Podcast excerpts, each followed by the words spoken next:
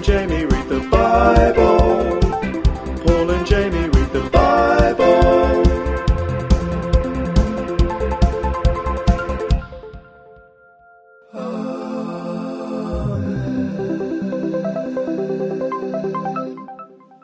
Hello, Paul. Hello, Jamie. How are you? Very well, thank you. Welcome, everyone, to episode four of the Paul and Jamie read the Bible podcast. Uh, this time it's personal. Yeah, it is. This time it that wasn't a statement, that was the is title. personal. This time it's personal. Uh, we're looking at Mark 5 and 6 today. You are very welcome to join us. Um, a couple of house things to get out of the way. House things. Yeah, what's the what's the phrase? Um, Housekeeping. Housekeeping. Some housekeeping Housekeeping. to to do. that's it. Housekeeping. Brilliant. You can, yeah, this is great. This is really, we're off to a good start. Um, so the first thing is uh, friends of Padraturb. Let's get this over. We we did uh, it did go on for a bit, didn't it, last time? So uh, this fortnight we've had uh, three new inductees into the Hall of Fame. That is friends Wow. of Padraturb. Just now, have you seen? It's got a special part on the blog. No, It took no, me I two haven't. minutes to type it up. Two minutes Yeah. to type it up. Looks impressive. Nice. So, uh, and Nice. Sam Wigginton, who was inducted last time, I believe, Was um, said it was one of the 300 most proud moments of his of his life or something. like. Really? So that's not Oh, bad. Sam, not bad. thank placement. you so much. That encouragement. it means a lot. You're one of like the 300 nicest people I know. Praise indeed. That's Praise it. indeed.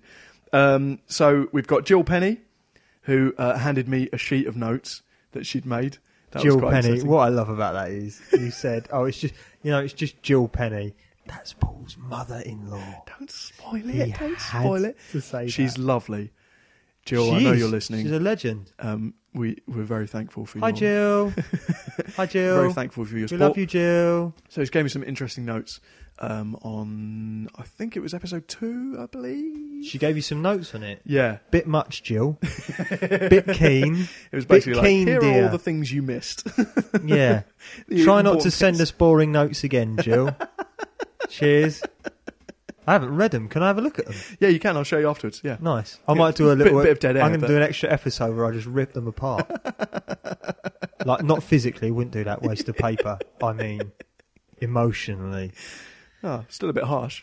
Jill, um, you we've got two absolute more uh, people as well before you just start insulting my family, which actually you've already How's- started. But How's your mum? She alright? yeah, she's very well, thanks. All the better for not seeing you recently. yeah. all right, Um. So we've got uh, Scott Crowhurst who got in touch on Twitter. Yes, Scott. Um, and we've got Nathan Forsdyke, who called himself Clark Kent on Twitter, so he's got a bit of a uh, nice. superiority complex. You know, there, I next think. time you next time you pick a nickname, you might just want to go for a superhero.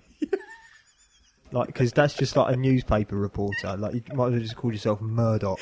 one of uh, one of my favourite things ever is a, an old radio show called uh, 99p Challenge, and it was Yeah. like a just stupid panel game where they just have a stupid rounds. One of my favourite ones in that they they have to come up with new superheroes, and the guy says Clark's Kent. Who actually is not that super? He's just a regional shoe factory. Clark's Kent. It's one of my favourite jokes. nice. Which is our way of saying hi, Nathan. It's a pleasure to have you on board, sir. Wonderful. So uh, the other things are all the different ways you can get in touch to become a friend of Padraturb. We've got a blog at padraturb.wordpress.com. We've got Twitter, twitter.com forward slash Padraturb, or no, the cool kids say at Padraturb, don't they? Do they? Find us at Padraturb. Uh, we've got facebook.com forward slash Paul and Jamie read the Bible, and probably someone else. Email. That's Well, one. if I if I type in facebook.com forward slash Paul and Jamie read the Bible, Hmm. that's quick. That's really fast. Yeah. I've Go been straight doing all to us. manner of clicking. Have you done what what my granddad does when he when he wants to look at his own profile? Actually, I think he knows the right way to do it now. But he used to search for Ken Stewart. Would have to go through like fifty pages of Ken Stewart, click his self to take it to his profile, and then he'd try and do something. And it was, hey, to do this, you need to log in, and then he would That's log it. into Facebook. Maybe, Bless maybe if you're still struggling with it, maybe Jill Penny could write him some notes on how to do it better. That'd be great. Cheers for that, Jill. Ah, we love you, Jill. Um, so yeah, those three are our newest inductees. Welcome aboard the good ship Padraturb. What's up? So let's get into this. How prepared are you this week, Jamie? Well, this week I am. I'd like to say I'm overly prepared. overly prepared. Overly prepared. No, I'm not at all. I'm overly underprepared. I think it's fair to say it's been one of those weeks, hasn't it? really has. Really So has yeah, for both of us. it's a bit hot, isn't it, to be preparing a podcast? Yeah, but let, us see what happens. Well, never it, we better mention now, actually, before we forget, this is one of those things that you said we must mention. We Oh, both nearly forgot. Uh, we're going to be mixing things up a bit next week. This is our last one in um, Mark for the moment. We've, this will be our fourth episode in Mark. So next time we're going to have a break and we're looking at Ecclesiastes, aren't Ecclesiastes. we? Which uh, sounds pretty meaningless to me, but oh, it's really good. Yeah, well done. That's another grammar funny all biblical moment. is amazing. Thank you. biblical is amazing. Uh, yeah, so we're going to be looking at Ecclesiastes. So over the next couple of weeks, you're all on holiday now. You've got no excuse. Knuckle down, read through Ecclesiastes. When you say you're all on holiday, like, Everyone what- is. Everyone's on holiday. That's Well, it. The whole world works up. to the English school system. yeah, and I'm and I'm on holiday, so I just assume when I'm off for two weeks, that Oh, everyone has got two weeks off. so no excuse, enough. everyone. We expect you to be uh, all handing us sheets of boring notes. Yeah, for those of you who aren't on holiday, which is, let's face it, most of you, um, then still read Ecclesiastes, the whole thing. I reckon it takes about an hour to read, Mm-hmm. to sit down and read the whole thing from start to finish. So what I recommend, regardless of age, sit down with a beer. Like I don't like, I don't care how old you are, just get a beer and It read it. Way. It's the best way to learn. Just read it. Just quietly read it.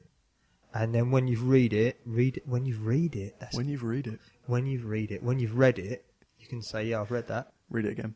I say, "Oh yeah, read it again." Yeah, If you've got time to finish it, you've got time to do it again. give it It's, a read. it's a fantastic book. I love it. yep. Um, I haven't read it for a while, so it'll be interesting coming back to it after after a year or so. Hmm. Um, but there's a load in there. We can have such a. It's going to be a really long podcast and Yeah. lots of arguments. It's going to be great. Wonderful. So, something to Wonderful. tune in for. But yeah, le- now let's uh, let's carry on with Mark then.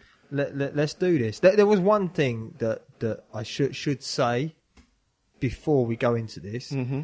that we, we, we've already given this episode the title this time it's personal because when i was reading through stuff like we do, we do have a, a bit of conversation in terms of who's going to specifically focus on which passage like and that normally takes place about seven or eight days before we put the podcast out and that so we say so we say right okay this is, I'm going to look at this bit, you look at this bit. But there was one thing that struck me from the passage, and that was how personal this gets now. You've done a lot of introductory stuff to Jesus, but Mark starts to get personal.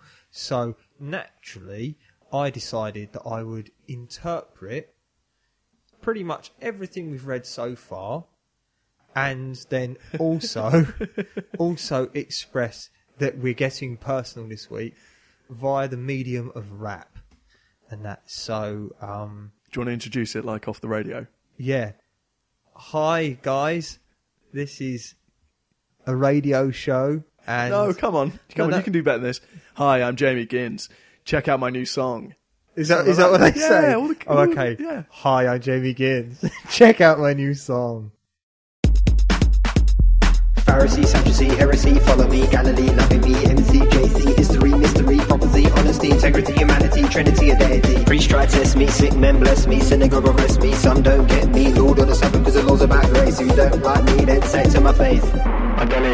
know if you realise, yeah, but I'm God, so just wind your neck in, drop it. This time it's personal, let's make this truth more tangible. Wanna touch my cloak, understandable. I'll heal any heart that's worshipful.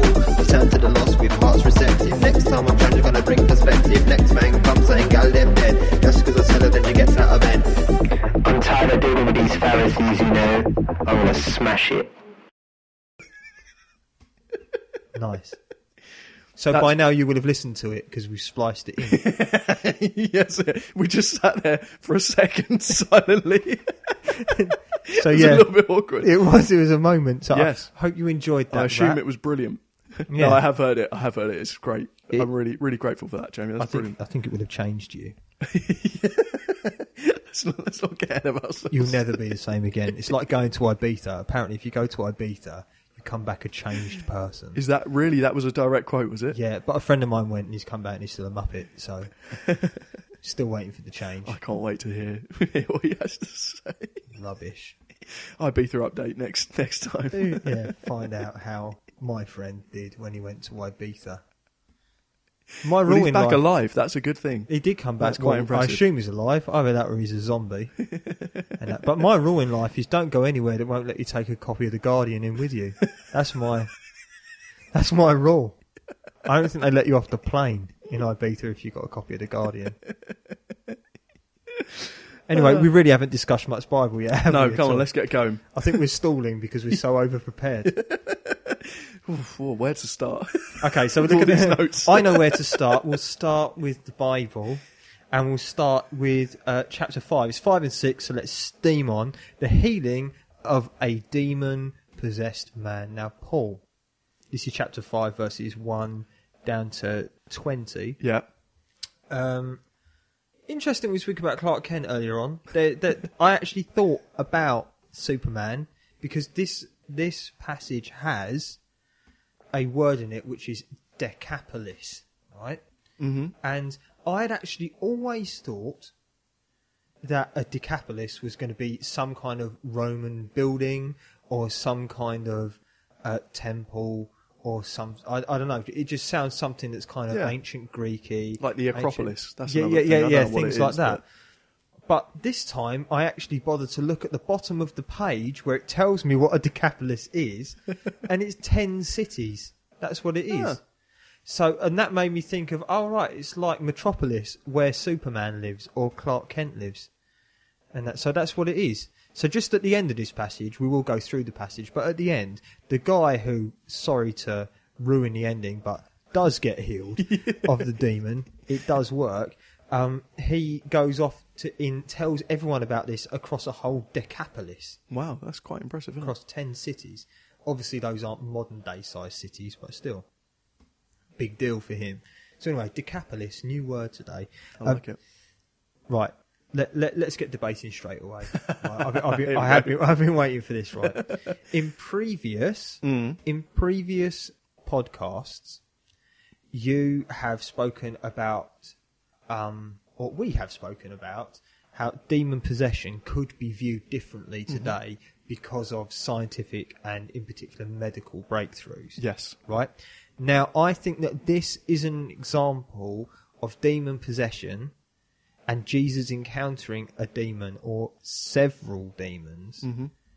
How he deals with them, I can't reconcile that with with the certainly not with the view that all demon possession is actually now known to be mental illness or something like that.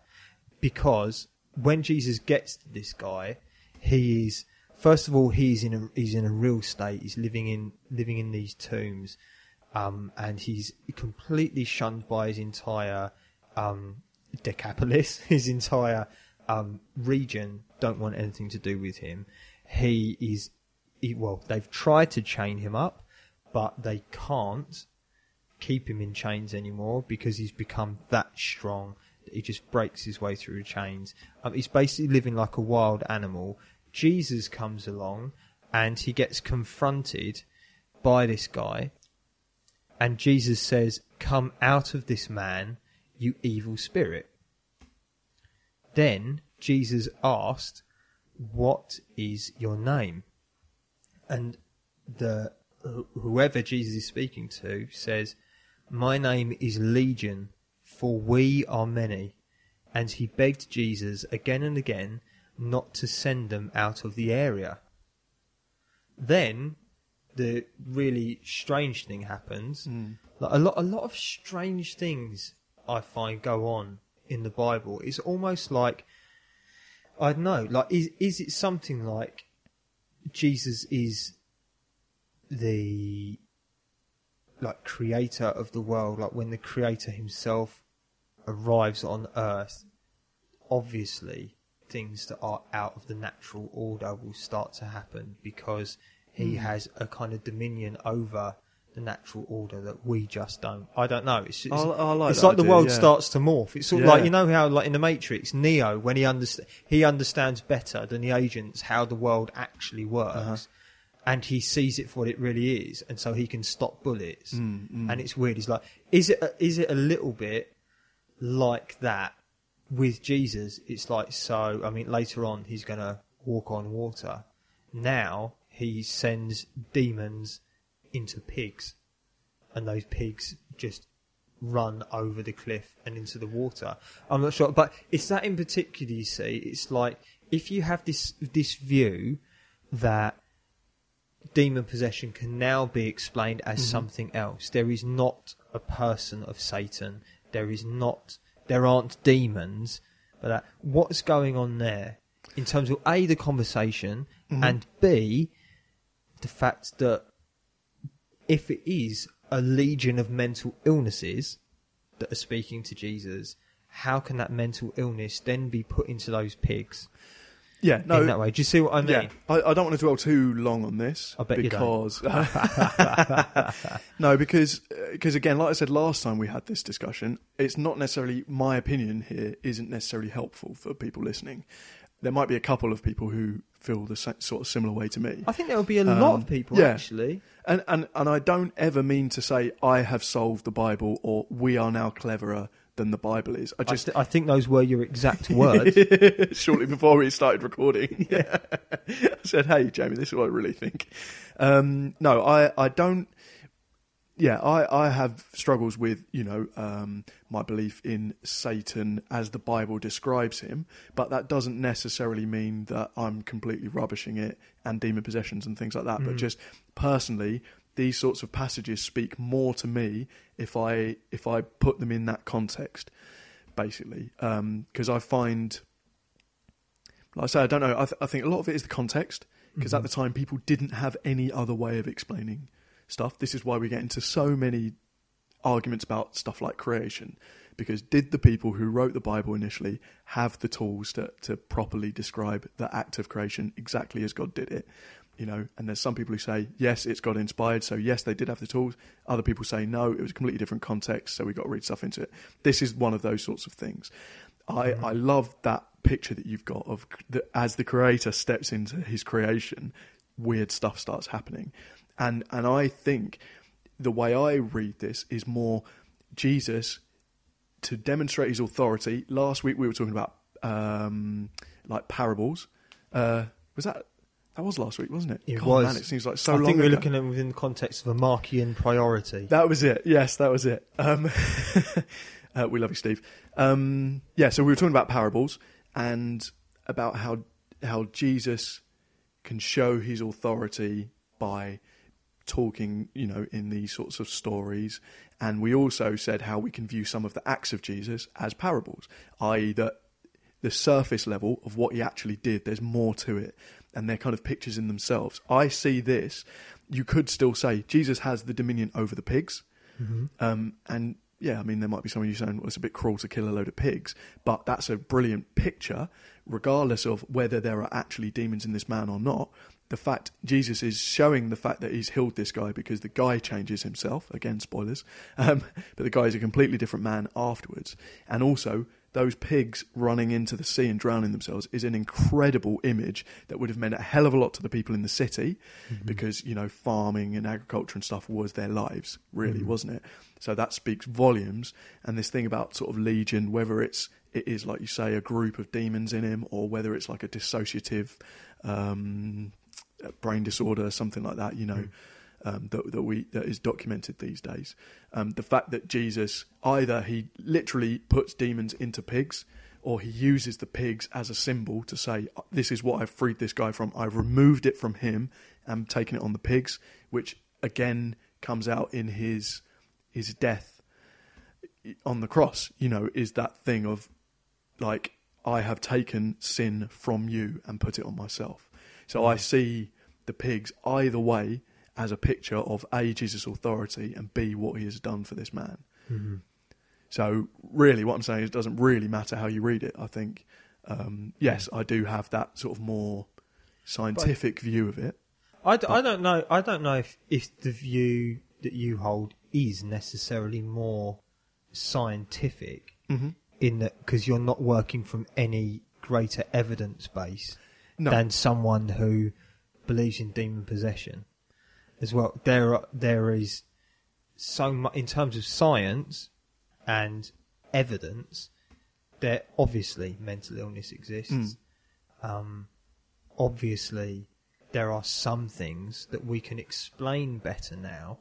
We think we can explain better now because because of the advances that science have made.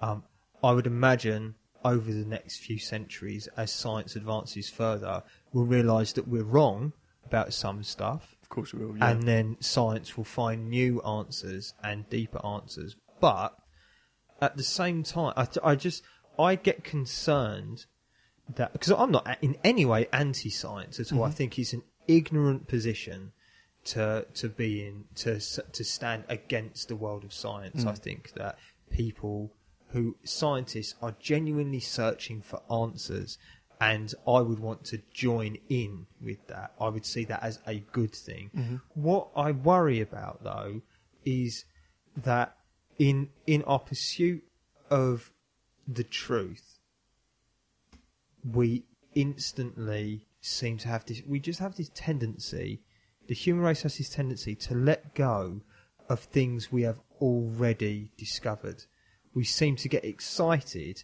about new possibilities and we forget about old conclusions and that that's that I, I suppose that's a byproduct of of how development works I, I, I, I, I just I just wonder I, I want to jump in as a way of defending my position Mm-hmm. that I see God as a God of science Mm-hmm. and ultimate truth.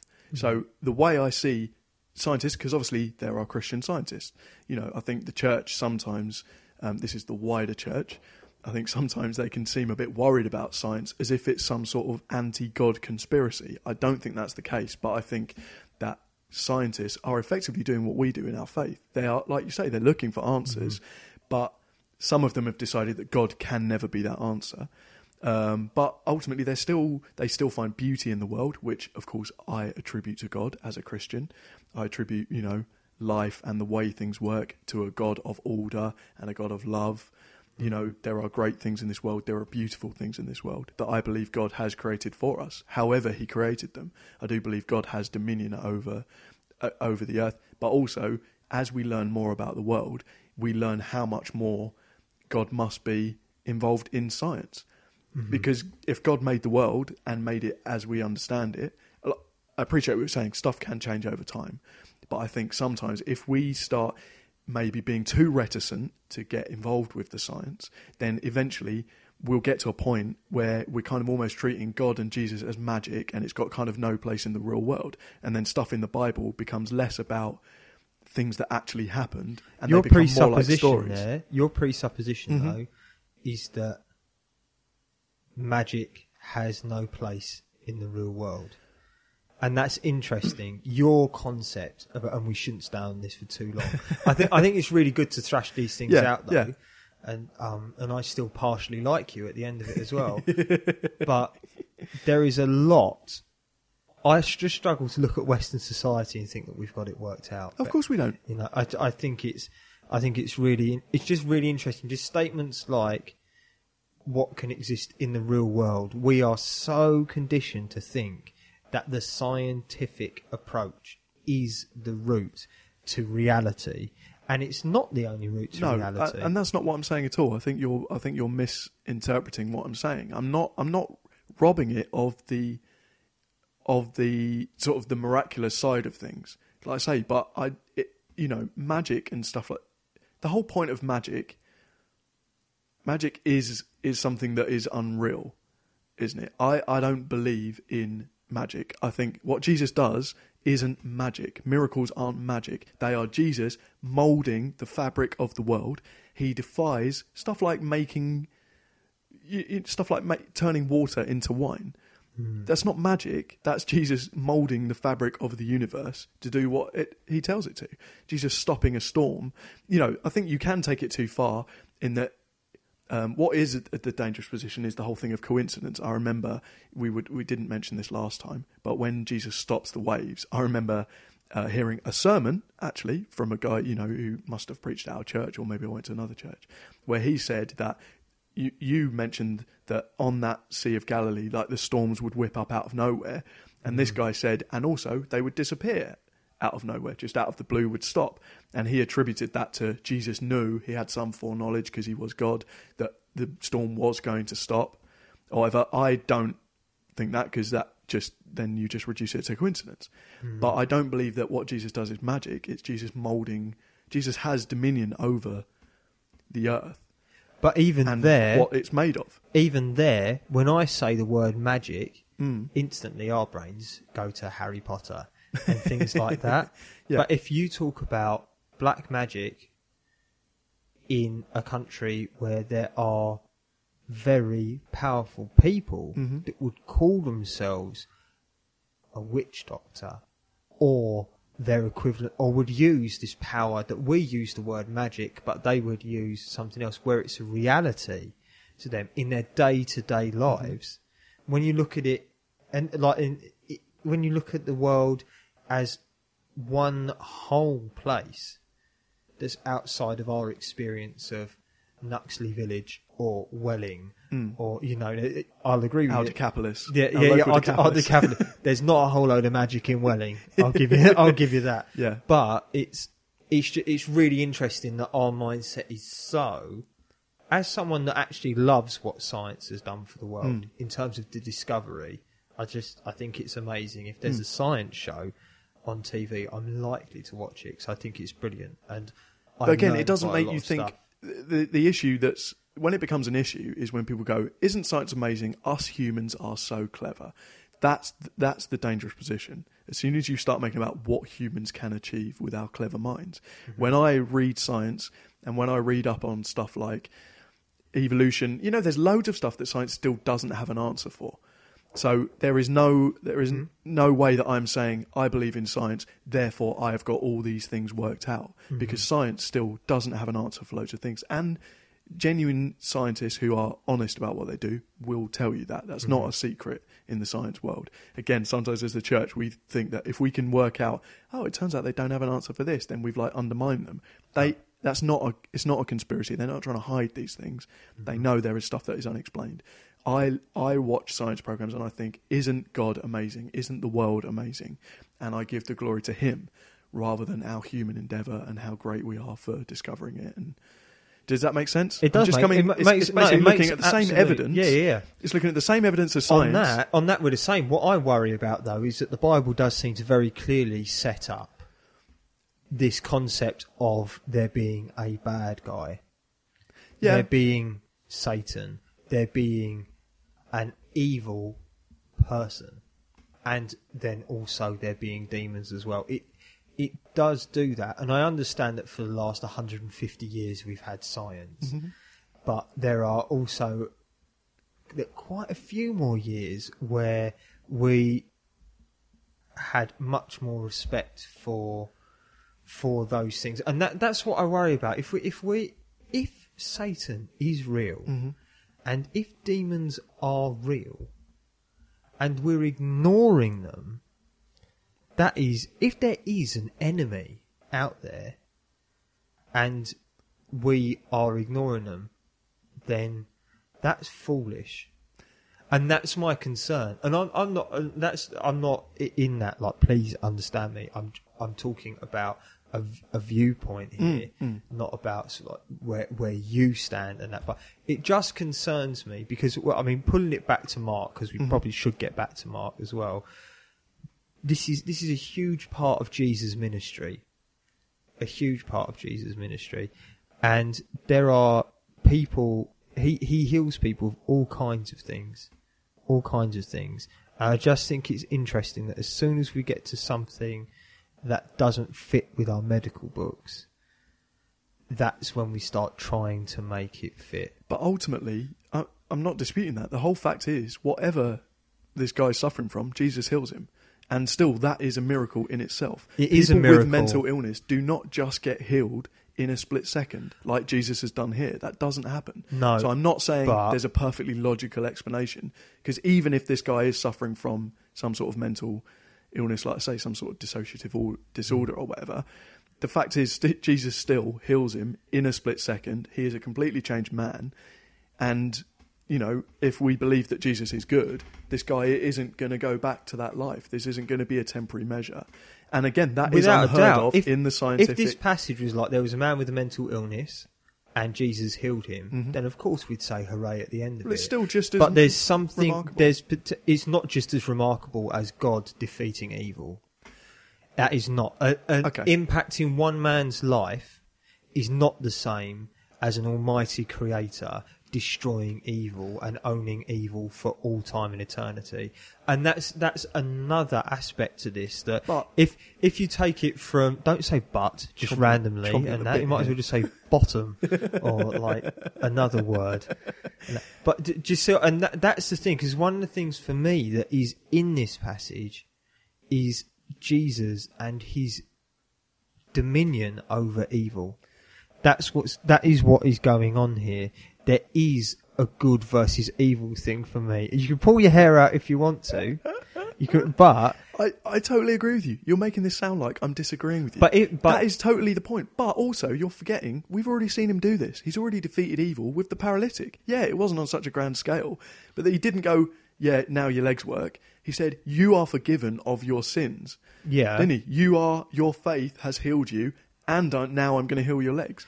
And that's what that works for that one person there, and I understand that. But I think that Mark is trying to communicate more than what Jesus does in the lives of individuals. Even as far as I do not think that Jesus died on the cross just for me.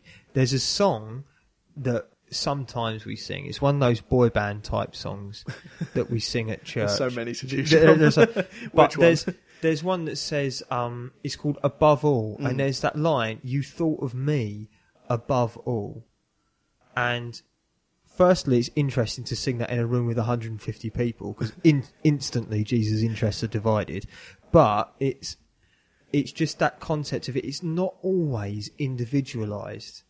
The Bible is not. I mean, that's that's the other thing we do. We individualize things Yeah, but that- where it's it's like okay, this guy, this one guy has been healed, and that would give me hope that Jesus might be able to heal me one day if I have a mental illness. But he already has. Because you're a Christian, he's already healed you from the most important thing, which is your sin. There, there is a personal aspect. But here's the, no, but he- here's the other thing. Yeah. Just because I'm a Christian does not mean that I'm not one day going to suffer from Alzheimer's, or I'm not one day. That is not what I'm to- saying. That is not what I'm saying. But we've already things. we've already done, you know, that that bit with the paralytic. Um, we we were talking about that. We're not gonna be hit. Everyone's got to die of something, haven't they? Mhm. Yeah, that's upsetting. But everyone is gonna die of something. God doesn't ever promise that we're all going to live forever if we're Christians until, obviously, until we have died in our mm-hmm. earthly bodies and we get given new bodies. But the fact is, Jesus has himself all, all, already says, "I have done the hard bit, which is forgiving your sin." That's mm-hmm. that's the bit that ultimately is life or death. Mm-hmm. We're all going to die here, but sort of the end death, like the final death, whatever, is Which- spared from Which us. is why it is so important that we don't lose Don't point at me the with your pen. It's notion. rude. Sorry, I, I'm not pointing at you. I'm pointing at your sin. no, the, that's why it's so important that we don't lose this concept of Jesus being able to take on the real problems of this universe, the problems that are bigger than us.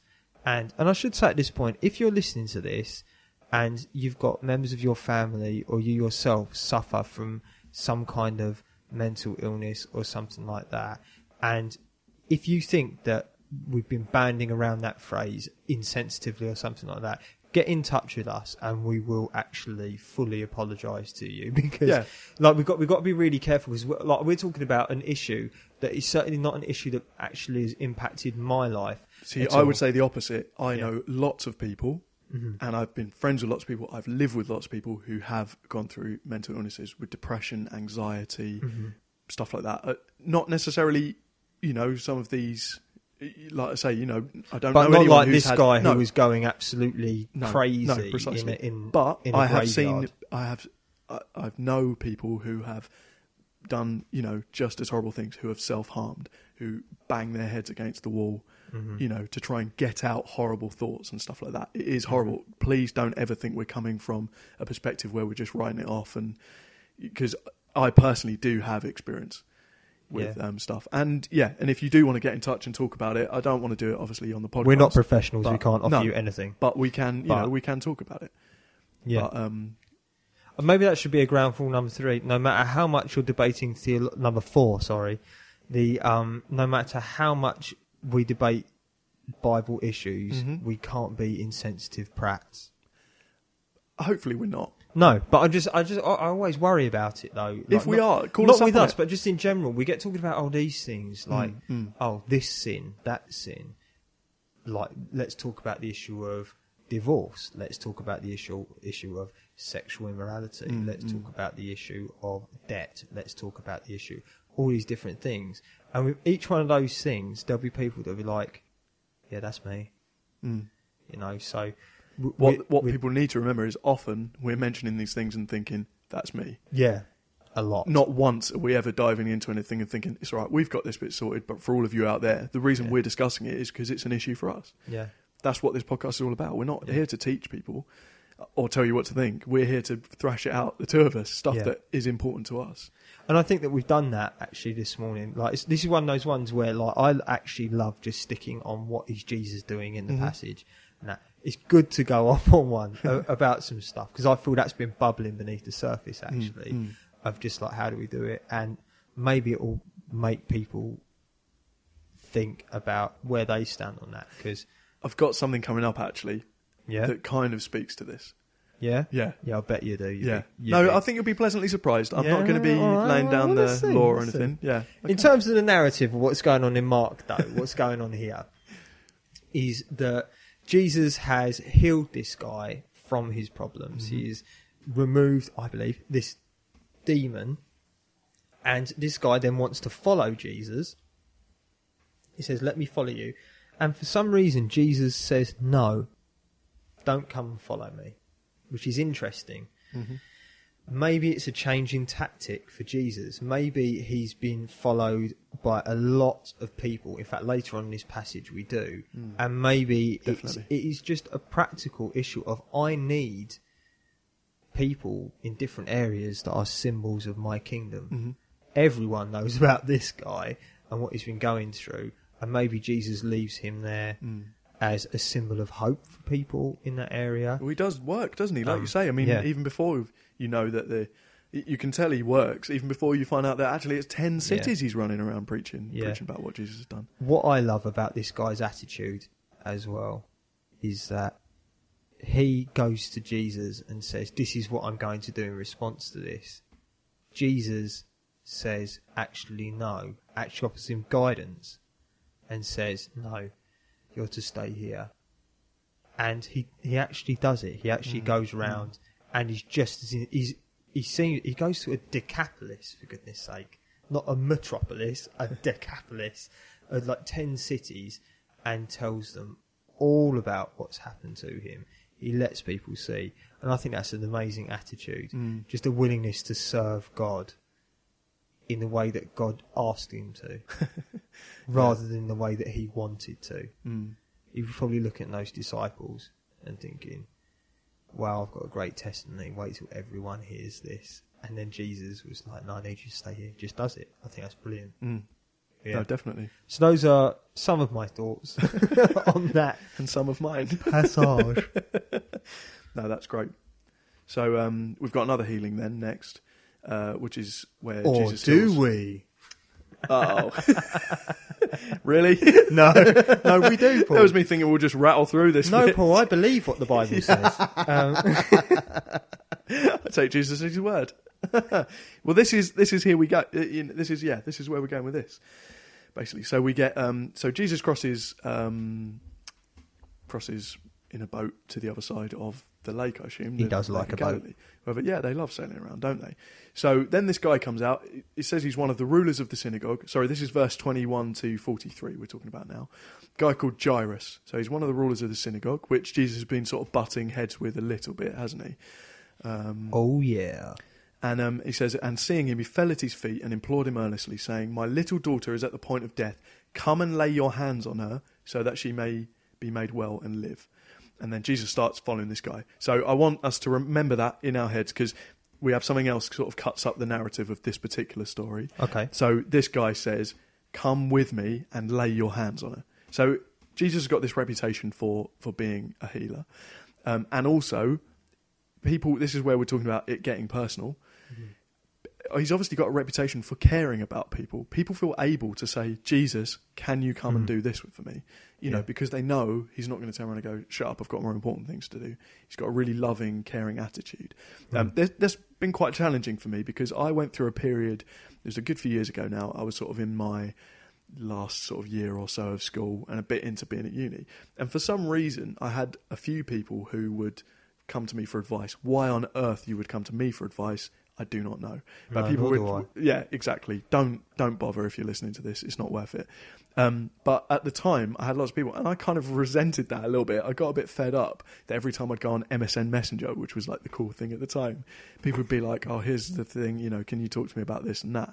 And like I say, I feel really challenged because at the time I thought I was perfectly justified in being a bit annoyed that I had lots of people, and I'd completely missed the point that that was such a that could have been a really I mean, I, you know, I was happy to help people out, um, but I wasn't kind of that totally loving Mm-hmm. And, person. and did you of- end up going out with any of these girls? no, oh, No, that's that what's wasn't- really going on. it really Yeah. wasn't. It really wasn't. You I know have me. this problem. I can't keep a secret, But... I have no one to go to the dance with. I need your advice. but this has been a real, this has been a real yeah challenge to me. Is that I look back on periods like that and think, oh man, I, if I'd have really taken it as as sort of something that I could do for God, you know, who knows what I, what I could have done. I was sort of a bit, yeah, a bit Mm-hmm. miserable about it, really. So that's another thing, anyway. That's something that maybe I can, um, you know, try and sort out for future. Don't don't be too down on yourself, there, Paul. Oh, you know me, I am. Yeah, All right. So here we go. So so then we've so Jesus is going with this guy Jairus. It said a great crowd followed him and thronged about him. So there's all these people pushing and shoving. There is a woman again. So we're picking out particular people in these passages, which is go- what's great. So she's had a discharge of blood for 12 years. So we assume that's like a menstrual blood sort of condition. You know, she's so she will be determined. No, Jamie's pulling a disgusted face. that was my way of trying to put it politely. Yeah. So uh, don't if you don't know what menstrual means, don't Google it. By any means. Minstrels, minstrels are a small chocolatey sweet, aren't they? the? Galaxy family. That's it. So, so obviously they're quite hard on her gums or something like that. So Uh, that is disgusting. Um, no, so this woman who um, has had a discharge of blood for 12 years, 12 years is a long time. She suffered under many physicians. She spent all her money, and she said she was no better, but she actually grew worse.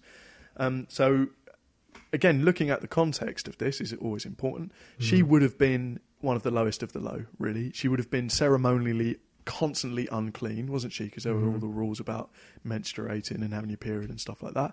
yeah. Um, She would have basically been unwelcome to worship at the temple. which would have been pretty unwelcome anywhere, wouldn't she? Really. Yeah. So, um, Not able to go to church because of her condition. mm, That's how prejudiced things have gotten. I mean, and also in itself, it's quite a debilitating condition as well, isn't it? Yeah. You know, she would have been pretty weak, and yeah, just would have been pretty horrible. I mean, it's. I I understand it's bad enough just being a week a month. I I've been told. refused. I refused to have a conversation. oh, I'm not going to do the usual. Oh yeah, uh, women, uh, women problems. Is that a usual for you, Paul? no. If that's a usual for you, you're an insensitive man. Grammar rule number four. thanks, thanks for that one. Just leave So- you dangling. So basically, she she hears the reports about Jesus, and it says she came up behind him in the crowd and just touched his garment, for she said, "Eve, if I even touch his garments, I'll be made well." And that's exactly what happens. So it says she touched his cloak.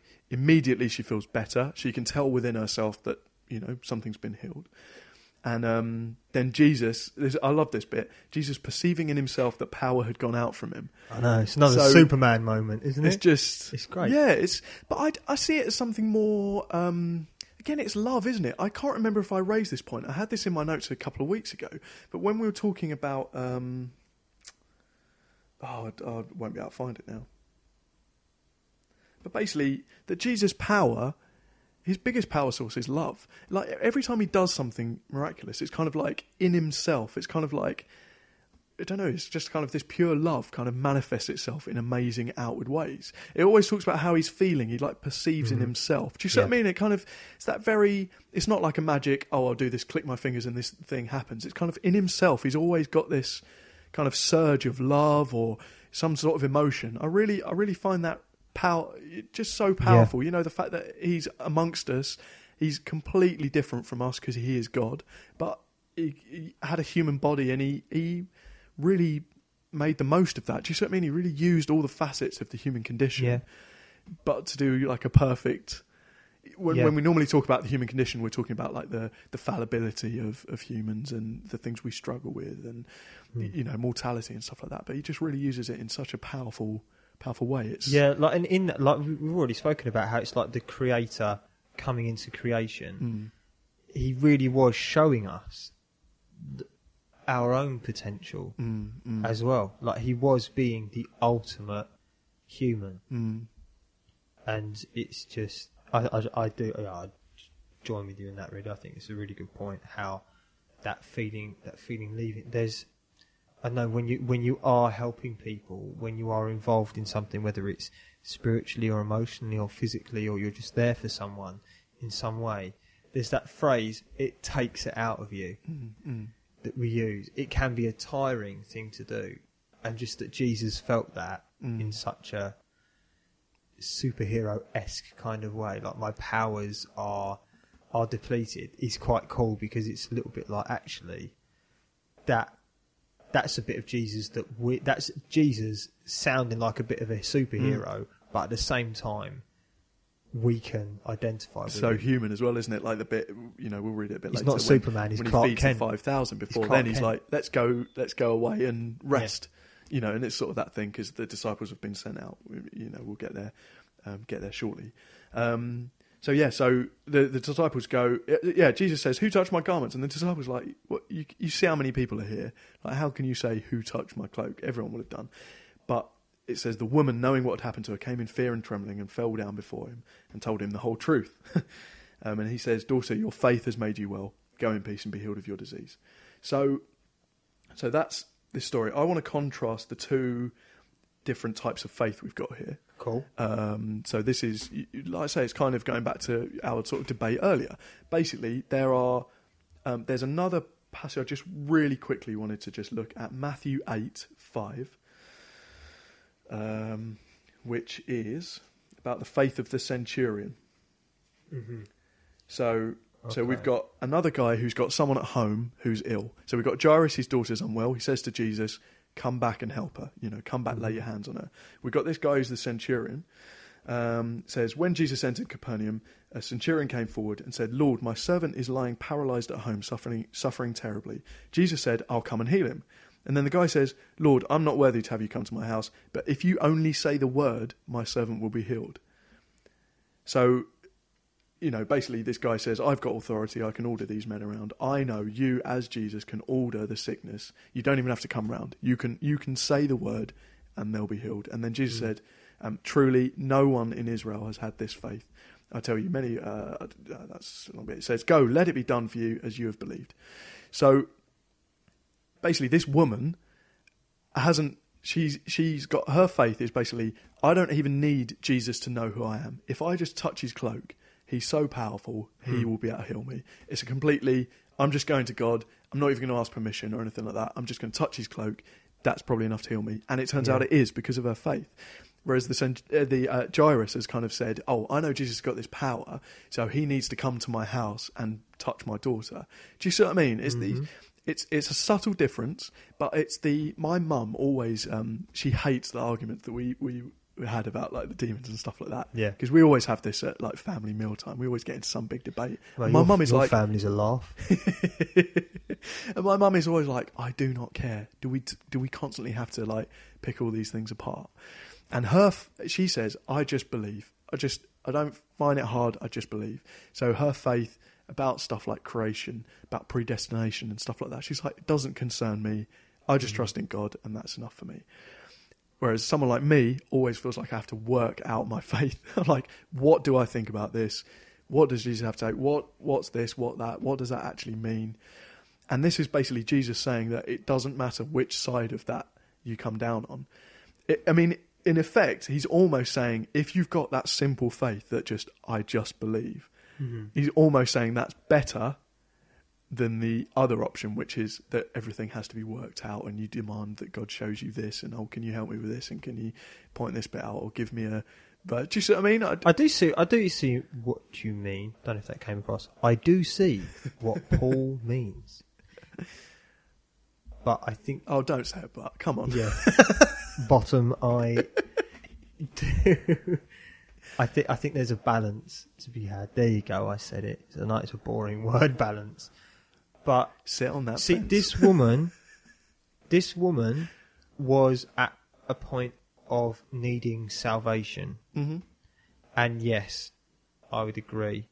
At that point of salvation, you need to just submit yourself to Jesus, which is what what she's doing. It's interesting that you compared her to this. Is entirely connected to your question. Do Mhm. you see what I mean? Right, okay. But you compared. I'm her, brandishing my joker just in case. Yes. no, you you compared her to the centurion Mm-hmm. in Matthew. I'd want to compare her to the um, man who we were actually talking about and listening to a little bit of a talk on about the rich young man that comes to Jesus, and he is a guy who wants to work stuff out with Jesus, Mhm. and he says, "Good teacher, how do you, you know, how how do I inherit eternal life?" And so Jesus then asks him the question, Why do you call me good? And then they enter into a whole conversation Mhm. about the ins and outs of stuff. Jesus asks him a question about, basically asks him a question about what is your response to me? And this guy has got a load of stuff that he can show Jesus that he's like, I've done this, I've done that, and all this stuff. But Jesus' question is, Why do you call me good? Tell me the reasons why I am good. Only God is good. Are you accepting that I am God? Are you accepting that I am good? That's the starting Mm, point. mm. And this woman is completely just, her actions completely accept Jesus as king, hmm as healer, as the one who can bring her salvation. That, just as you've been saying, that is what she she um, will come up against in in every single area of her life. She will be like, "No, he was my salvation." Mm, mm. There was this time when I was an outcast, when all this stuff was going on in my life. I touched his cloak, and he healed me. Interestingly, Jesus doesn't just leave it at that. No. Jesus is the one that stops and needs to tell her what's going on. Mhm. So she's not looking for the answers, but Jesus gives them to her anyway. She's already got it. She's already been saved. But then Jesus then wants to engage with her. So I would say that there is a picture of Jesus definitely saying, no, we need to work this stuff out as well. Maybe not the finicky little bits, and that, but definitely this. No, you need to know that it's your faith that has made you well. Mm. No, and- and that's again. I don't think that's contradicting anything I said. You know, people like my mum. She she knows her Bible. It's not like oh no, it's simple. I don't need to read this. I don't need to read that. She still, you know, spends a lot of time reading the Bible and praying and, and everything like that. You know, What a lovely and going to woman. church. Yeah, she is lovely. She's my mum, Oh. isn't she? She's the best. Um, but that's the thing. But but some people just have that gift of just being able to accept these things, you know, and they don't they don't put up too much of a fuss. And like you say, Jesus is still willing then to just turn around and go, you know, here's your reward for your faith. This is this is how it is, rather than like having to have a bit of a tussle about it. So why are we doing what do. we're doing then? Because we're not those people who can just sit there and accept. that's Right. that's that's part of why we're doing this because because we need some outlet for it. I mean, do you, are you going to disagree with me on that? Um, I entered into this okay, to educate me. I, I, to help you better yourself. Yeah, I thought so. I thought so. The email I set up a private email account, and um, it's called Jamie Reads Paul. at gmail.com and people were really, really encouraging about the results that I found. no, it's for me, it was I wanted to explore the Bible. And I would just be really conscious that it's don't be a cynic. Don't be cynical about it. I am a cynic about so many things. Like we, I think we both can be cynical about a lot of things, but don't stop asking questions. And I would even say, I would even say to anybody. I mean, like it's difficult because like, I love your mum; she's brilliant. So you kind of you kind of made her this like archetypal non-questioner person. And that- No, but see, I again, actually mis- know that your mum isn't like that. And I always like, but like I I don't even. want- I don't. Jill, I love you. Don't even want to talk about you anymore. I just want to talk about. Pe- generally speaking, people that say I'm just willing to accept Mm-hmm. what the Bible says don't actually realise that what they're saying is I'm go- I'm only willing to accept my first glance interpretation isn't, of what that the Bible isn't what they're saying, though. That isn't what they're saying. They are just saying that they know for all the things that they, the things that they struggle that could potentially be struggles. Yeah. In a lot of cases, they know they don't need to struggle with it because Jesus is everything for them. Mm. Do you see what I mean? The Bible has got it sorted. God knows what He's doing. So if there are difficult bits, yeah, they will try and understand them, but, Mm. But they're not going to beat themselves up about them. yeah, yeah. I have a feeling that you're sort of slightly misinterpreting what I say in order to That's what I do. in order to have an argument about no, this I'm stuff. not. Just, just fractious. I'm just, today. I'm just, all, I- all I wanted to be is an encouragement, whichever side of the fence you're on. Either, you, you know, like someone like you, you know, in, in a way, that thing, the Bible says there are demons. So I'm happy to believe that. That's not, that's not saying you're being lazy at all. No. I'm not for one second saying, no, well, you haven't thought about this and you haven't thought about that. But you're in a position where you've accepted. That's what the Bible says. The Bible talks about Satan prowling around like a lion. That's a verse that you, you know you've said to me before, Hmm. and stuff like that. When we've had this discussion separately, I'm not for one second saying you're being lazy or The you're settling thing- for second best. The biggest thing that can wind a lot of my friends up about something that I genuinely am not overly fussed about Mhm. is how long it took God to make the world. Mhm. Like it really, really, for me, and we shouldn't shouldn't go off go off on one on all of this stuff because that really is a tangent. But just, I suppose that's kind of what you're saying in terms of it's just not. I'm you're just able to let go of it. It's not going to interrupt my relationship with God. No, And maybe maybe that's the key. It's is this going to get in the way of your relationship with Mm, God? Are you going to tie yourself up in so many? I think you eloquently put it as disappear up your own bum yes, last time. yes, Are you going to disappear up your own bum about this, or are you going to carry on worshipping God Mm. as you work stuff out? and that's the thing. All it, personally for me, you know, I've alluded to this before, but I have had long periods where I've become distracted and I've had my head up my bum, been distracted by tiny, stupid things, which, like you say, doesn't make any difference to your walk. Mm-hmm. But what I find so encouraging here is that Jesus is like, even if you do struggle with stuff, I still love you and I still want you to get alongside Mm. Yeah, you. yeah. And He will often give you the tools. If you pray about it, see, again, that's something else I've found. If you try and do that in your own strength and struggle, you will struggle forever. Mm-hmm. But as soon as you get to that point, you're like, Jesus, I'm really struggling with this. Either help me just get over it or give me something that's going to help me put it into some perspective. You know, it will happen. It will happen. Sometimes it takes time. But here, I'm just, you know, it's Hmm. just more as an encouragement. You know, either way, Jesus welcomes welcomes that type of faith. As long as that faith is genuine, as long as that comes from a real, genuine place. Yeah, You know, because I've got loads of friends who read into the Bible to try and pick Yeah. it apart. They don't believe a word it says. They've got no faith that it's any good for them. But they just they they'll do more in depth study than than I do. I know of people you know who have done that. People I met at uni, Mm-hmm. staunch atheists who probably have better Bible knowledge than me, but they're missing the point because Yeah. they're getting in all this nitty gritty. Oh well, the Bible says this, and then at this time it says this, and they're not. They're purposefully people like Dawkins. You know, we mentioned him earlier before the Mhm. podcast. Someone like that who's purposefully misreading the Bible and Yeah. picking it apart. Hi Richard. yeah, we love you. we don't. We love you in a Christian way, but in a But human not in- way, not in- not in that real way, yeah. I cannot stand you. Oh, But I he's like a him. horrible, horrible man. He's oh, he's just No he's one is beyond God's writer. help. He's no, just right. horrible. He's okay. He is horrible Gets and wound up. He just gets wound up and up. angry. Bless Just- him. But here's another thing. Okay, talking about Dawkins, the world fails people. this woman was failed by the world. Yep. That's there's no other way of putting it. You know, this whole basically they said you are unclean. No one wants anything to do with you, um, and so that was just another point I wanted to to um, to to bring out is that really acceptance, proper acceptance in the world, proper love. I find I have found in my life can only come from my faith. I don't find that anywhere else. Everything else is imperfect. The world and and all its trappings does not have feasible answers for life.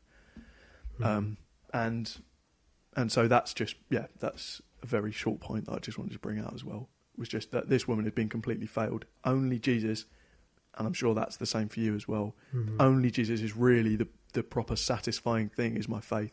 My Yep. faith makes sense of the mess that the world leaves me in. Basically, Mhm. it's just what I wanted to say there. Um, so yeah, so there we go. There we go.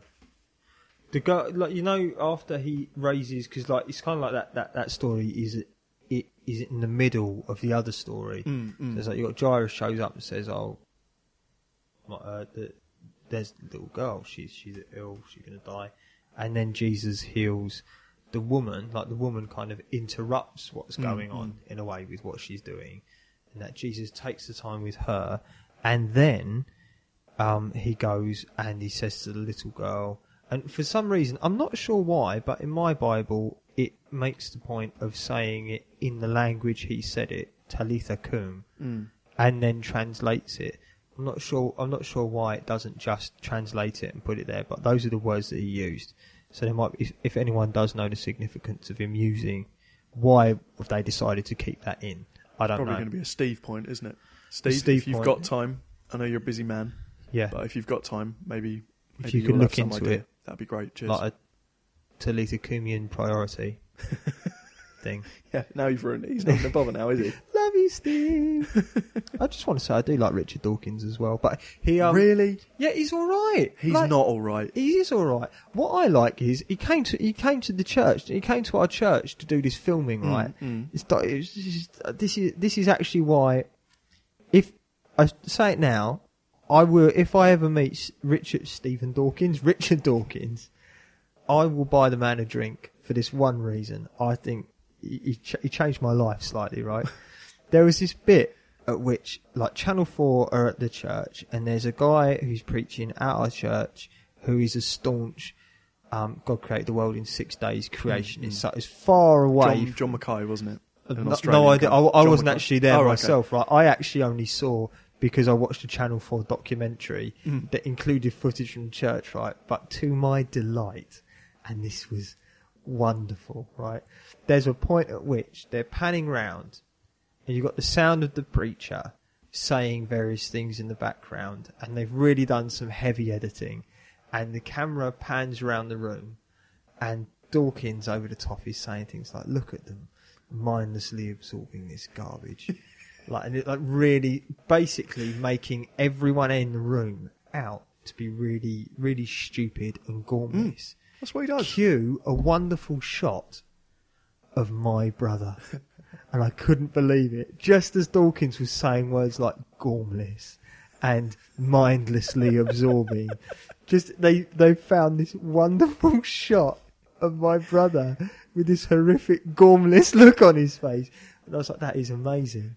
So for that, I don't know if you listen, Richard, to to our podcast, uh, but thank you for what you have brought to my ability to have a go at my brother. What he'll do, if I if I know uh, Dickie Dawkins, what he'll do is he'll listen to five seconds where we say something that's taken out of context, sounds outrageous, and he'll just say, "There you go. Don't listen to the podcast. It's disgusting. Listen to what they said." Right, well, I think that That's Jesus Jesus buried dinosaur bones, That's what I think. and he did it in six days. and on the seventh day, I had a rest. Well, that uh. was a tangent and a half. Should have played Richard, me please Joker. come on our podcast, please. Pl- No, don't. I want to get don't. him round. I really, he will make me angry. It will just be you and him. He makes me angry. I He like is the not- guy. He's not deserving. He doesn't give us any time. Why should we give him any time? I'm brandishing my Joker. Throne of Grace. That's why. Joker. Joker. all right, all right. Shut up. Joker. That's fine. Yeah. Grammar rule three. Love Right. you, Richard. Big Move fan. on. Move on. I Come like on. Pharisees and Richard Dawkins. Look at that angry silence. That was proper angry silence. You Right. can't look at an angry silence, can you? Can Yeah. be stupid. Oh, no, now, Paul. No. No. I'm sorry, he really riles me. Yeah, well, I'm not. I'm not Richard Dawkins. I know, I know. I'm a friend of only his. joking. friend of Dawkins. We're friends, but I am not Richard Dawkins. Hi, Richard. Friend of Patriturb. Yes, that's right. He's a friend. That's it. Friend I'm of going to bleep that bit out. Do not If delete only I it. had the technology. Look, can I move on to chapter six? Please Please, do. You, Please okay, do. Well, I am. I've got I'm a wedding to go trying to today. Come on. Yeah, whose wedding? Uh, d- I can't say. You can't say. Well, I can say, but Don't. it just seems like a bit too personal to be bit too personal. putting other people. Well, people. the they, date they know is nothing the about this. 27th. of Everyone's getting married this weekend. anyway, everyone's getting married this Everyone. weekend. Really? Loads of people are getting married this weekend. Yeah, That's a shame. This is going to be the one rainy weekend. I yeah. know. Oh dear. anyway, isn't it ironic? A prophet without honour is what we're looking at next. Chapter 6. nice bit of light reading.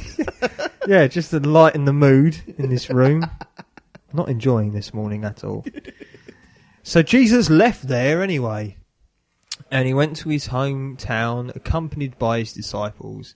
And then the Sabbath came, Saturday. He began to teach in the synagogue, and many who heard him were amazed. That's cool. And then they said, "Where did you get? Where did this man get these things?" They asked.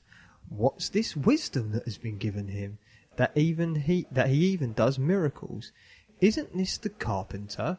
Isn't this Mary's son and the brother of James and, jo- and Joseph, Judas and Simon? Aren't these aren't his sisters here with us as well? And I'm reading this really badly. Shocking. Basically, yeah, he goes to his hometown and they're like, "Who's this guy?"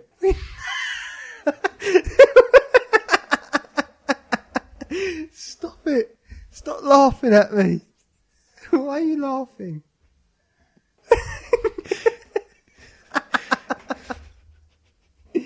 Oh, it's gone to pot. I'm going to spare you a horrible. Uh, What? I was going to do an impression of you trying to read that passage. Hello, children. It's wonderful. then Jesus go. Uh, Jesus went. Then he. Then it was Saturday. Then it was Saturday, and and the people said, "Who is this? Where? Where is this? Who is this man? Who is this werewolf? What?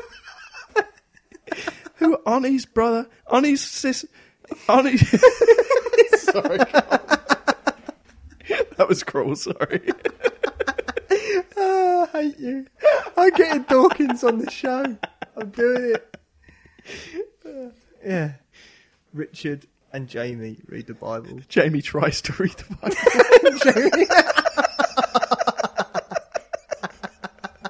Sorry, mate. Oh, dear. Oh, my word. Do you want another go at that? We can No. splice it in. I'm just no one gonna will be tell any the him. wiser. No, I'm going to tell him. so Jesus went to his hometown and he had a hard time. Which, to be honest, is something I can identify with at the moment, as I am in my hometown having a hard time. And they basically said, look, look at you going around being all messianic. We know your mum. that was their argument. You're not God, we know your mum. Which is fair enough. Do you know what I mean? Like, you, you understand. That- Now, I don't I don't understand quite what is going on in this passage. If I'm honest, I can scarcely read the words to be honest. but, but but for some reason there is this verse, verse five, that I think is funny. Right, he goes, he could not do any miracles there, except lay his hands on a few sick people and heal them. now, like, now hold on, Mark. That's really underselling what's going on there. And like, he, Mark seems to be at pains for to let us know that Jesus struggled in his hometown. And I, for the life of me, don't know why this is in the Bible. I'm not saying it shouldn't be. I'm just saying I don't know why it's in the Bible. I suppose there is encouragement to be taken from the fact that even Jesus was subject to kind of natural order. And it has to be said, you do see this in life, don't you? It's it's like the classic if we like the way in which people who are our friends would talk to us about us talking about the Bible mm. on a podcast is very different to the way people that we don't know have spoken to me about it. So, mm-hmm. like the bit that people will like that are our friends in like in this whole podcast is the bit where I couldn't read properly and got wrecked for it. I have no honour in my hometown, is what I'm saying. And uh, but do, do you know what I mean? They Yeah, engage yeah. with it in a, in, in a different way. But mm. then, that like when you speak to other people who only know of us having heard what we're saying on here, they just engage with it differently. Hmm. Maybe it's a little bit of just a bit of social narrative in there, a bit of detail. Yeah. It's like Jesus had this real struggle. But then I suppose there is one deeper theological thing that you could, I say theological, it is theological, but that word turns people off. One deeper thing that you could pull out of this is you've got a picture of people struggling to accept the authority of Jesus mm. because he was very much a human. And we still do that today. Mm. We still do that today. It still goes on. The fact that G that God became man is a profound mystery. Yeah. Oh yeah. How. God can be contained within man and how a man can also be God is an absolute mystery. Hmm. And nowhere else on earth would struggle with that more than the people that watched this guy grow up. And hmm. that that's that's the deeper thing that I pulled out of this. Just this is how deep it went. The It must have been so frustrating for Jesus. Yeah, it says he. It says here that he marvelled because of their unbelief. That's in verse six. So Yeah. it's just like, man, I can't. I think. I think that's why it says it's not that he's not. It's not. He doesn't lose his power because of it. But I think just because the response was completely wrong, there's no point in him doing any big miracles. I think that's basically what Mark's saying. He can't do any big shows of his authority Mm-hmm. because people are just undermining him. So it's it's wasted. Do you see what I mean? That response isn't there. It'd be wasted on them. That's what I think it is. It's- It's obviously not. He which wasn't. is very interesting because it demonstrates it demonstrates that little bit of Jesus' actions that were teaching points, like we've been talking about, like what he does Mm. can be read. excuse me, read as a parable, or it can like. It, and by that, I don't mean didn't actually happen. I mean. G- there was meaning in Jesus' actions. Yeah, that's what There's we a mean by parabolic miracles. yeah, there's a, there's a there's week, a there's a narrative to what's going on Mm. here, and Jesus' actions. The reason that God inspired Mark to record certain things was because this will tell my children something about God, something about me. Jesus did this, and it pointed to this. And maybe maybe you're right. Jesus was being sensitive to to where they were at. I wonder how they will, how these people responded emotionally when he was nailed to a cross. Mm, mm. Maybe that was a big thing emotionally for them. Maybe these same people were up in arms about the whole thing. Yeah, yeah, Who knows? yeah. But yeah. No, it is an so there's there's there's there's not a whole load to, to, grab out to grab out of that, but I did, did think this is an amazing picture of grappling with Jesus being a man, Jesus being God. Mm. That's huge. Yeah, yeah, no, definitely. I mean, I, I want to bring out that point about, um, like you say, sort of potentially as a teaching point, the whole thing about not wasting wasting work where there's not going to be a you know a response. We did talk about that in the very first episode, I think, didn't we? Yeah. We were saying that why beat yourself up trying to talk to your mates who don't care. Speak to the ones who have got some interest. You know, just just you can only do so much, can't you? And that plays into this next bit. This is a, a weird. Um, this is sort of another of those weird sort of sections that I, I think maybe I've oversimplified simplified this. Um, because there are some sort of odd pictures here, and it kind of all sounds a bit like some sort of recipe for success. And I personally don't believe that the disciples were real people. I think that they were marshmallows. because So- we have marshmallows now, and they didn't have look, you're doing a marshmallows back Dawkins. You're then. doing a Dawkins. The- what you did was you laughed at me because I couldn't read. yeah, sorry. Expect Sorry. repercussions. So here we go. So Jesus sends out the 12 disciples. So he calls these disciples together and starts sending them out two by two. says he gave them authority over the unclean spirits. said he charged them to take nothing for the journey except a staff, no bread, no bag, no money in their belts, to wear sandals and not put on two tunics. He said to them, Whenever you enter a house, stay there until you depart from there. And if any place will not receive you, and they won't listen to you, when you leave, shake off the dust that's on your feet as a testimony against them. So they went out and proclaimed that people should repent, and they cast out many demons and anointed with oil many who were sick and healed them. So it's kind of a bit of an odd passage. I, in terms of time constraints, and also, you know, we've had a big, big debate. However, I, I what I brought out of this was just it's saying that Jesus, Jesus' power is sufficient, basically for the disciples. So Jesus sending them out. I think again, it's as a picture. The disciples go just as they are. They don't have any extra supplies, anything like that. They're just themselves. Jesus has given them authority. That's really important.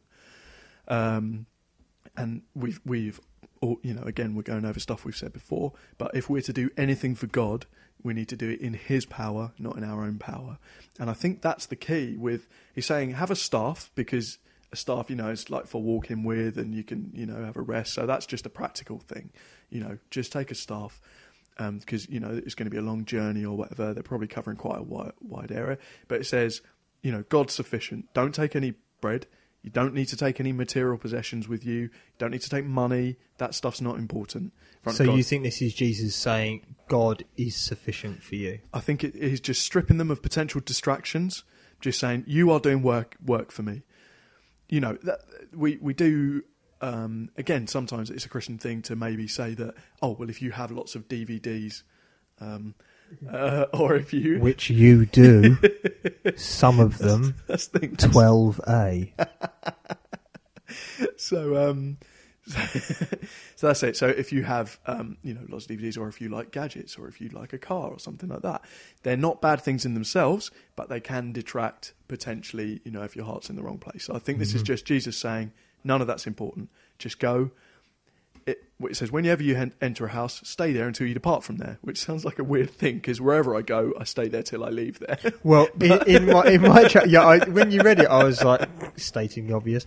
But the in my translation here, it says, "Whenever you enter a house, stay there until you leave that town." Right. Okay. Yeah.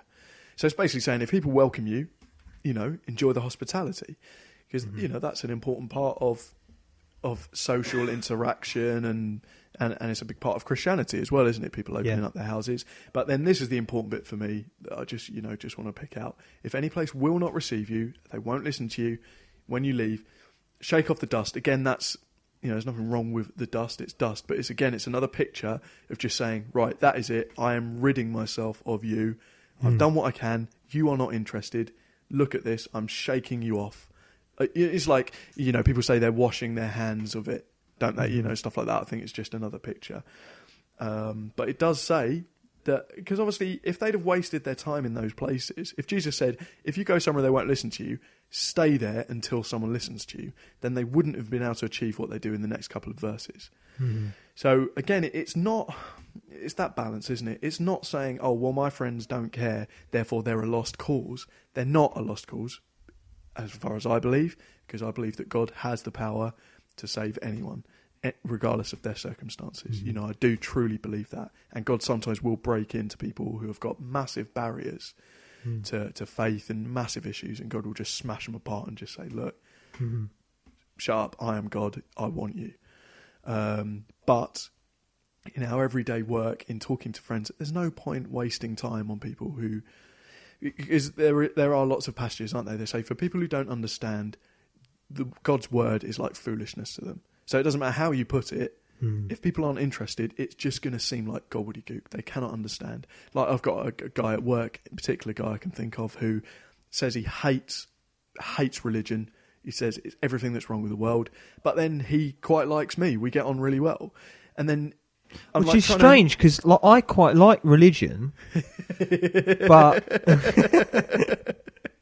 But the thing I, you know, like when I've discussed it to him before, I've said it, there's only been very limited opportunities to say anything to him because, like I say, he's so against it. But what what he can't see is I say to him, my faith is part of what I am. So if you like me, you hmm. thereby are saying that religion can't be all bad.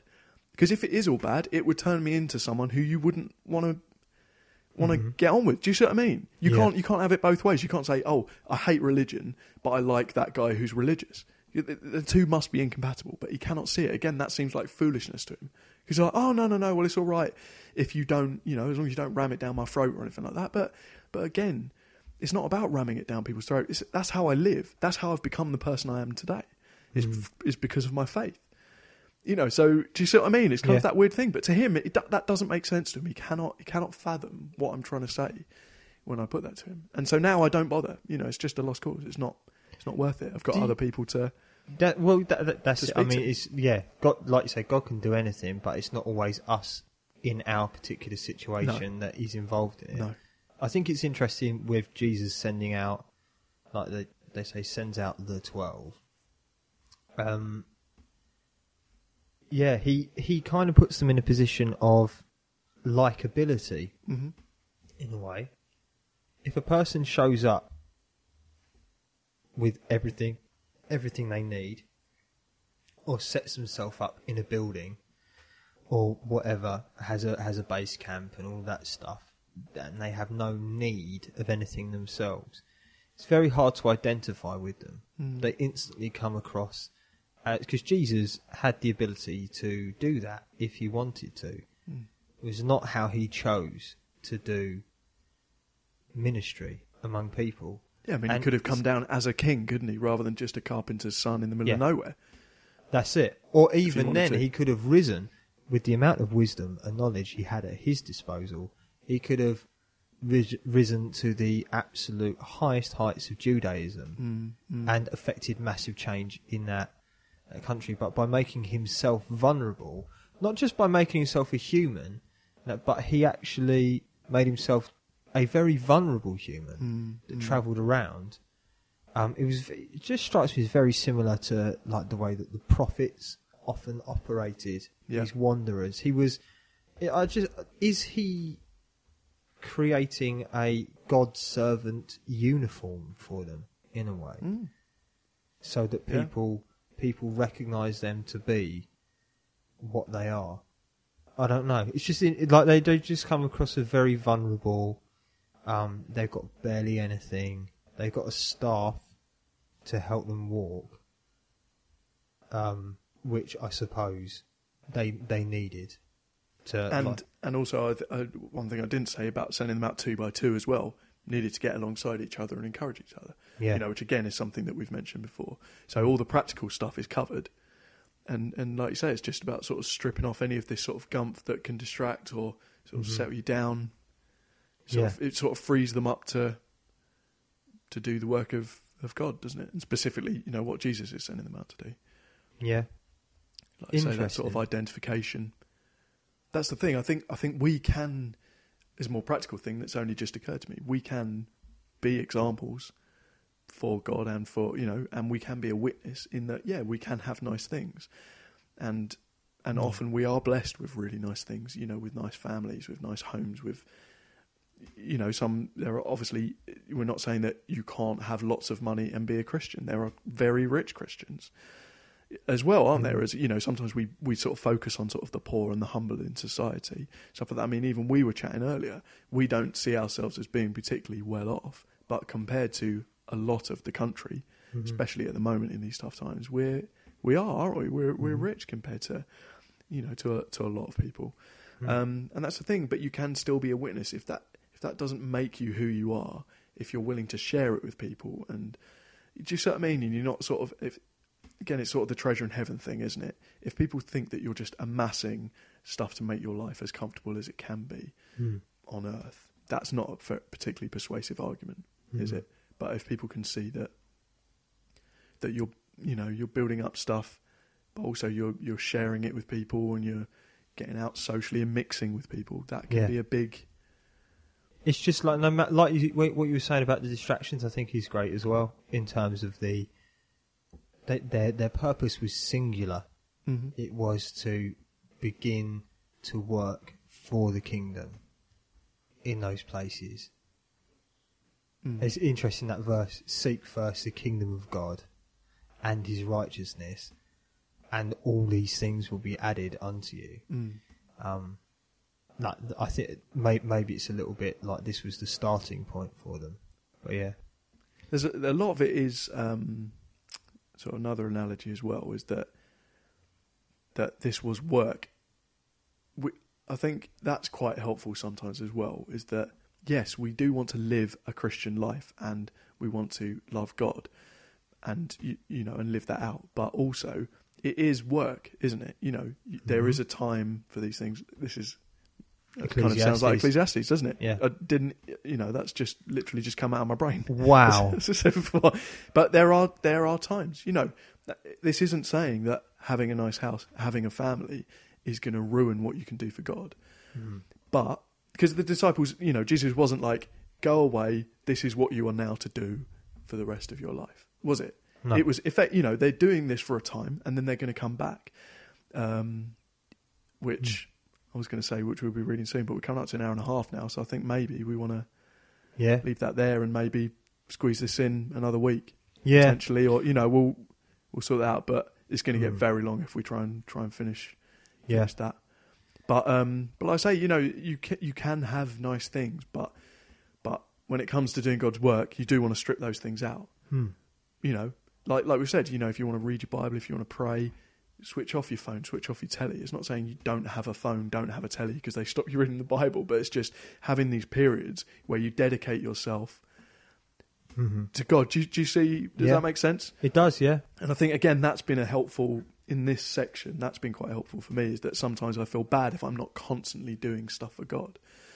But if you were, you wouldn't be able to afford to eat and live, would you? Unless we were all doing paid hmm work for God. You know, if we're all being paid Yeah. ministers or stuff like that. You know, we do have lives to lead. We do have families to look after. we Do have friends to keep up with. Mhm. They're all good things, but it's about making time for God and to do His work. And hmm yeah. yeah, No, I agree. I do agree.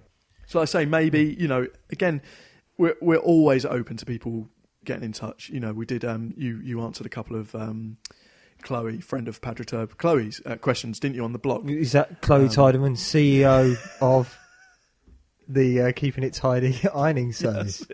They put the star in starch. Yeah, we're Yeah. we're gonna have quite a good old uh, pay packet out of yeah, this, when, aren't we? when This it finally, finally arrives, when it finally arrives, But, um, so that's it. So you know, but even if you just want to chat over email or anything like that, if there's if there's anything that has struck you, like I say, if you want to disagree, ge- genuinely, you know, if you th- think we've been insensitive about any of the topics, we do want to hear from you guys. Um, but ultimately, it doesn't matter if we if, you, if you're not into that because we just like sitting here chatting to each other, yeah, getting alongside each other. You know, it's yeah. Paul will do his best to get back to you. I can assure you of that. He will. You know what? Just just seeing as, seeing as we're wrapping it up now, yeah, and that we've made it we've made it as far as Jesus sending out the 12 and that's qu- that is quite a nice place to stop in a way because um that I I always think when when we reach the end of like talking about this stuff and like recording it all and that there's a sense in which it's like now we really do have to go out and try and live it out. Like that's that's such a key. Like I don't I don't know about you, but I found it really I find it really interesting looking into the Bible. I find it amazing just getting to know more about our King, about Jesus and what he was like. That's probably been the most inspiring thing, actually. But this one, this little passage here, um, that we've been looking at, not just the sending out of the 12, but the way in which people interact with Jesus. There, that, that's why I guess I was thinking that this is more about it being personal. Mm. That because you've got so many different reactions to Jesus coming through, right from right from the way that Jesus was guiding the man who had been healed of demons, and he, his absolute enthusiasm, like you've healed me, and I'm now going to follow you. And then his obedience as a proper, true disciple of Jesus to stay where Jesus wanted him to be. I thought that was amazing.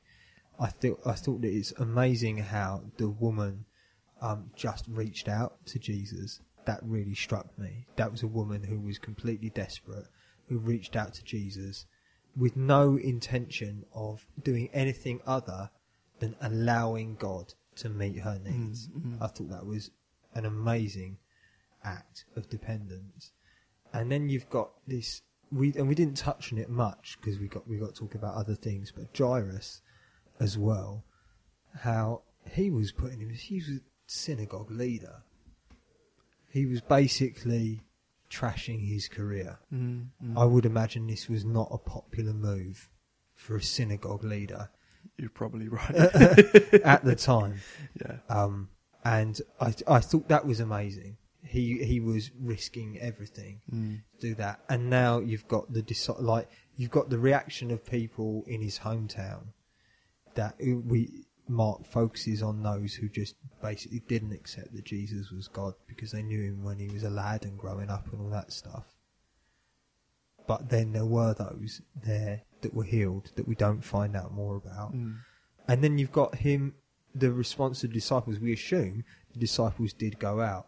And it's like, with all these people responding to Jesus in different natural ways, here we get that first glimpse of Jesus saying, This is what you need to do about this. Mm. That first glimpse of, okay, you're seeing the kingdom now. You've seen how it works. And That's now, true, isn't it? Because up Yeah. till now, in all the previous chapters, you're right that the response has been, "This is who Jesus is. What are you going to do in response?" And like you say, we're actually at a stage, and probably a lot of people listening to this, we're at a stage where we have made that response, Mm-hmm. and it's like, what's our next step? What should we be doing now? Isn't it? And I guess, like you say, that's this is kind of the first time that that's really come out. You Mm. know, we obviously all the stuff's been useful, and we've been able to get some, you know, really good sort of lessons and challenges out of the previous passages. Mm-hmm. But but you're right. This is the first time Jesus is actually saying, "This is what I want you to do." Yeah. Now you've made that response. Now you now you are mine. Mm. It doesn't stop there. Yeah. And um, yeah, no, that that's a that's It's, a big it's challenge. just, it is genuinely getting personal. Mm, yeah, It really is. So, in terms of how we respond to this, Jesus sending out the 12, he seems to say to them, you need to get rid of everything and just focus on the kingdom. Mm. I find that really inspiring personally. That's the probably the biggest thing out of the last couple of weeks that I've taken. Just don't worry about everything else. In fact, purposefully leave all that stuff with me. Mhm. I imagine Jesus just watching them walk off with nothing, and he's like, "Yes, I've got all their bread." you know, like just chows down on all their bread. And that, but leave all that stuff with me. You don't need that. Just go. Massive moment for these young men who have already given up their careers. Well, let's let's take that as our um, impetus then for the next next. Well, it's going to be the next four weeks, isn't it? Because we're going to have a little break in Ecclesiastes, which Yeah. is less about sort of doing; it's more about sort of thinking about the world. It's a bit more philosophical, isn't it? Yeah. Which to say we're going to get more philosophical than sometimes we have been is a worrying thought. Yeah. Um, If you're looking to um, not listen to, like, pick a podcast to not listen to, I'd say next time will be the one to avoid. Amen. Definitely. brilliant. There we go. Right, are we ending it there? Yeah. Is that it is? Okay then. Well, goodbye, Paul. Goodbye, Jamie. And they all said, Amen. Pharisee, Sadducee, heresy, follow me, Galilee, loving me, MC, JC, history, mystery, prophecy, honesty, integrity, humanity, trinity, a deity. Preach, try, test me, sick men bless me, synagogue arrest me, some don't get me, Lord of the Sabbath, because the laws about grace, who don't like me, then say to my face. I don't know if you realise, yeah, but I'm God, so just wind your neck in, drop it. This time it's personal, let's make this truth more tangible. Wanna touch my cloak, understandable. I'll heal any heart that's worshipful. Return to the lost with hearts receptive. Next time I'm trying to gonna bring perspective. Next man comes saying, gal, them dead. Just cause I sell her, then she gets out of bed. I'm tired of dealing with these Pharisees, you know. I want to smash it.